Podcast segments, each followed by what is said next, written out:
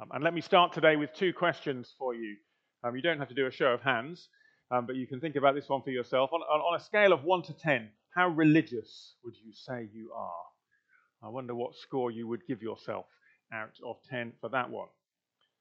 And having imagined your number, is that a good thing? Um, is it a good thing to be religious? I mean, you can imagine at the beginning of a sermon that comes as, slightly a, as a slight double edged sword, can't you? Um, and th- these final chapters of Luke's Gospel find Jesus in one of the world's most religious places, uh, don't they?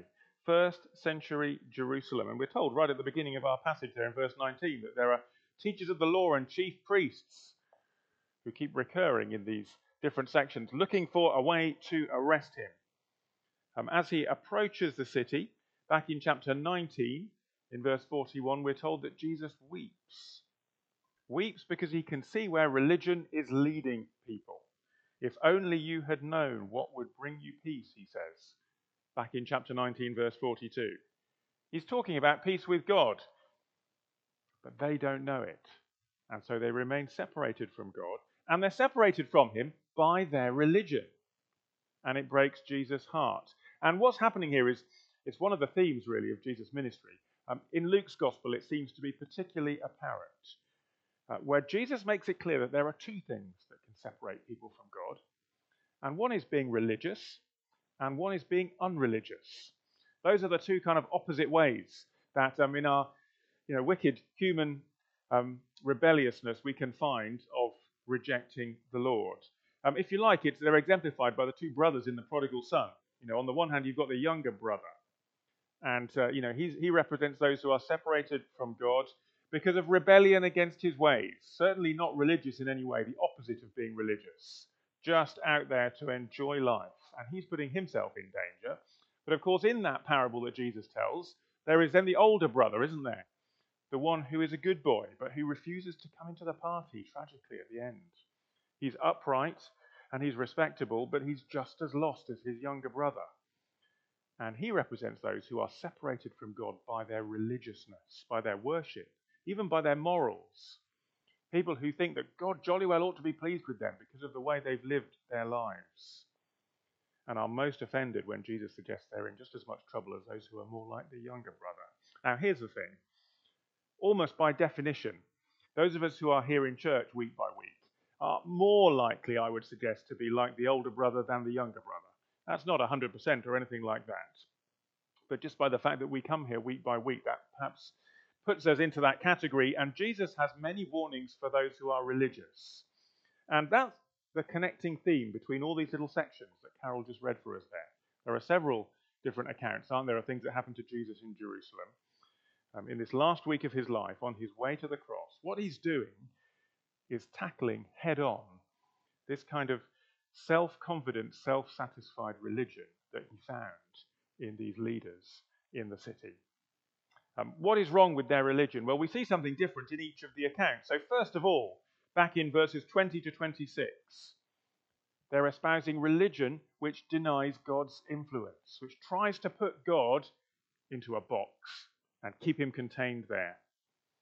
Keeping a close watch on him, verse 20, they sent spies who pretended to be sincere. That's important because it tells us, doesn't it, that this is not a real inquiry that they're making of Jesus. They, they hoped to catch Jesus in something he said so that they might hand him over to the governor. So these people have judged Jesus already. This is just a way of getting what they want. So the spies questioned him Teacher, we know you speak and teach what is right and that you do not show partiality, but teach the way of God in accordance with the truth. Well, given what we've just been told about them, that's just false, isn't it? It's sycophantic. They don't think that at all.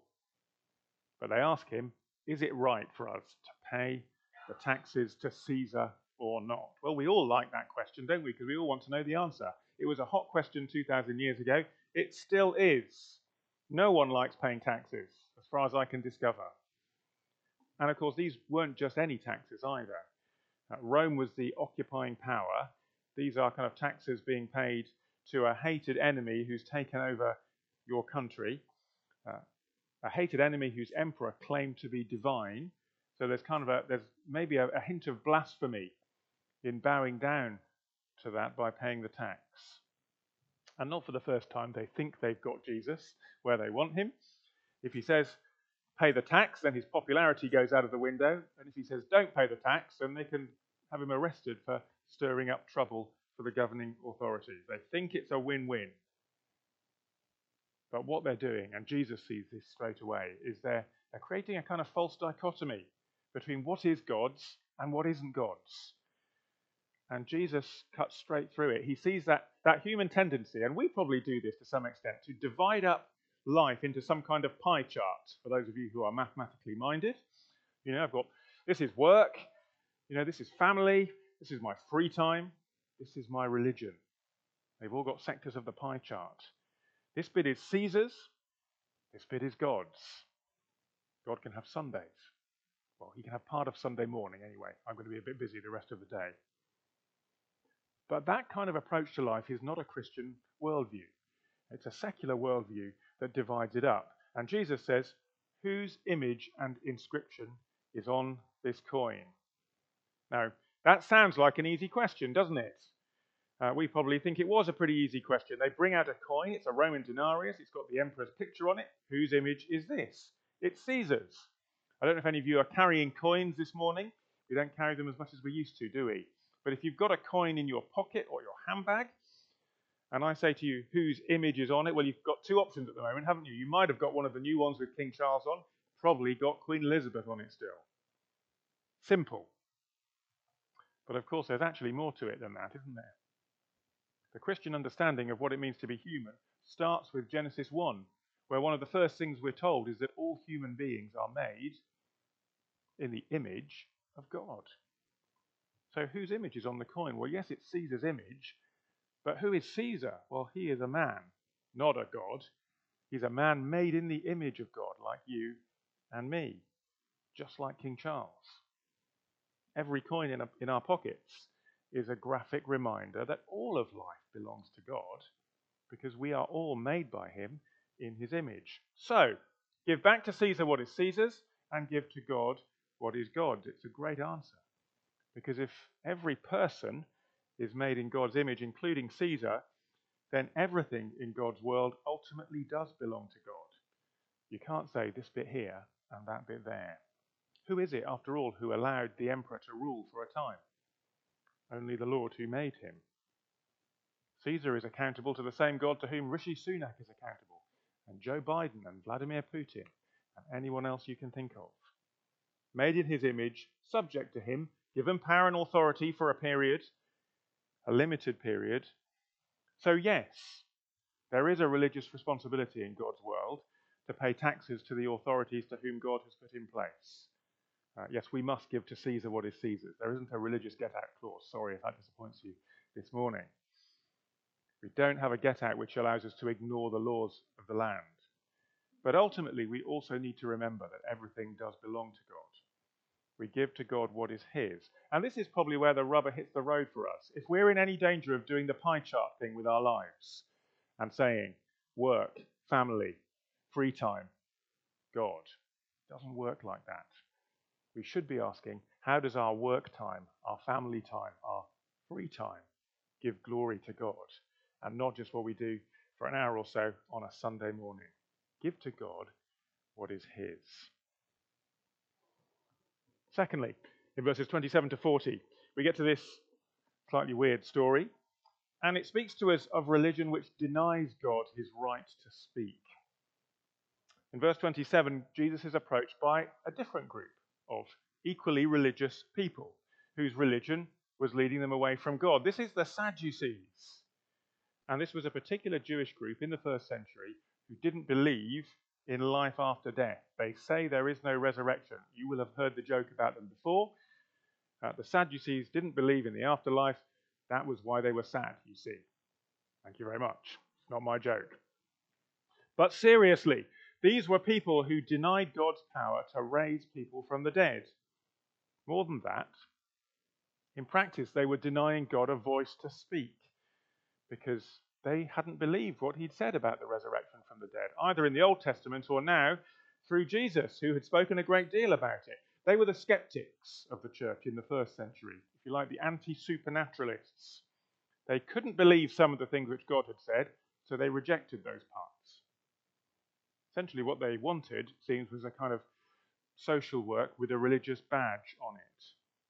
And again, that's not unique to the first century, is it? It's something which recurs through the years, and there's plenty of it about today. So these Sadducees, anyway, they come to Jesus with what they think is this clever question about marriage and how the law of Moses should be applied. And there was a there was a thing where if, if a man died and left his wife childless, it was his brother's responsibility to raise children so that she would be looked after and the family line would continue. But they tell this ridiculous story about a man who dies and his wife has no children, so his brother marries her, and then he dies without her having any children. So the same one happens to the third and the fourth. I mean, you'd think by the fifth and the sixth, the brothers would be getting a bit wary of this woman, wouldn't you? But at the end of the story comes what they think is the punchline. Verse 33 At the resurrection, whose wife will this woman be, since all seven were married to her? Got you there, Jesus. You can't answer that one, can you? Now, of course, it's an incredibly contrived story, isn't it? And Jesus goes straight to the heart of the real issue, which is that what you're asking doesn't even arise for you because you don't believe in God's power to rise anyone from the dead anyway. So you're not asking this because you want an answer but just because you want to catch me out. He tells them straight. The people of this age marry and are given in marriage, but those who are considered worthy of taking part in the age to come and the resurrection from the dead, it's a bit of a pointed phrase, isn't it? This age to come, which I know you don't believe in, you Sadducees, they will not marry or be given in marriage. Again, if they believed what God has said, they would understand that human marriage is itself a, a symbol of what is to to, to be in the age to come, in the new heavens and the new earth, when all of God's people will be united to God as his bride. So Jesus is saying to them, you can't just import a problem from this age into the age of heaven. And he continues, they can no longer die. They will be like the angels, God's children, children of the resurrection. All things which are great truths for us as believers to hold on to, but just fantasy to the cynical Sadducees. And Jesus says, Look, even Moses himself spoke of his ancestors, Abraham, Isaac, and Jacob, as those who are still alive. He calls the Lord their God. They were long gone in Moses' day, Jesus says. So how can Moses speak like this? Because God is the God of the living.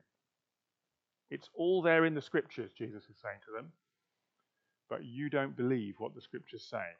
And you're trying to control God, effectively by gagging him. Once again, as with the first one, it's an ongoing temptation which is still there.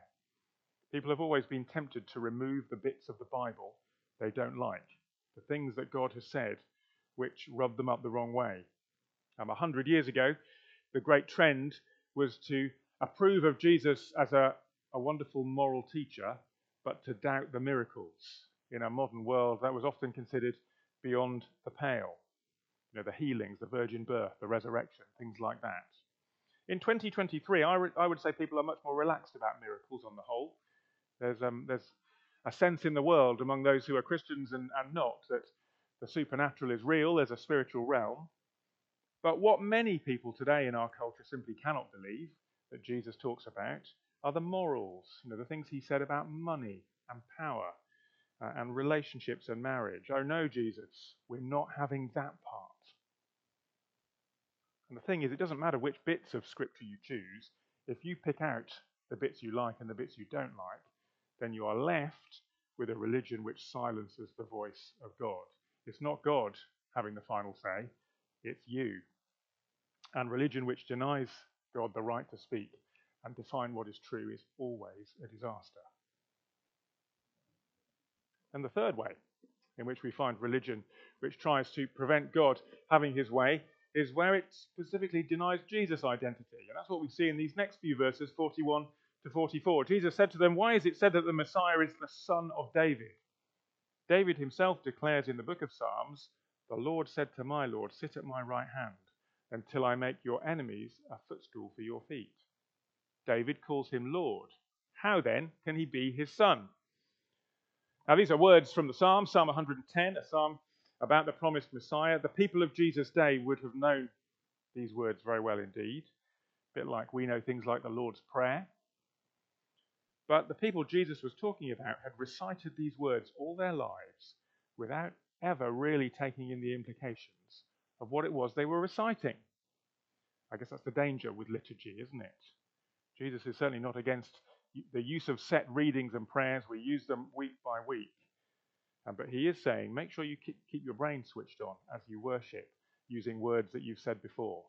Don't just let them become automatic. The operative line in Psalm 110 is where David, speaking of the promised Messiah, says, The Lord said to my Lord. Hold on, Jesus is wanting to say to them.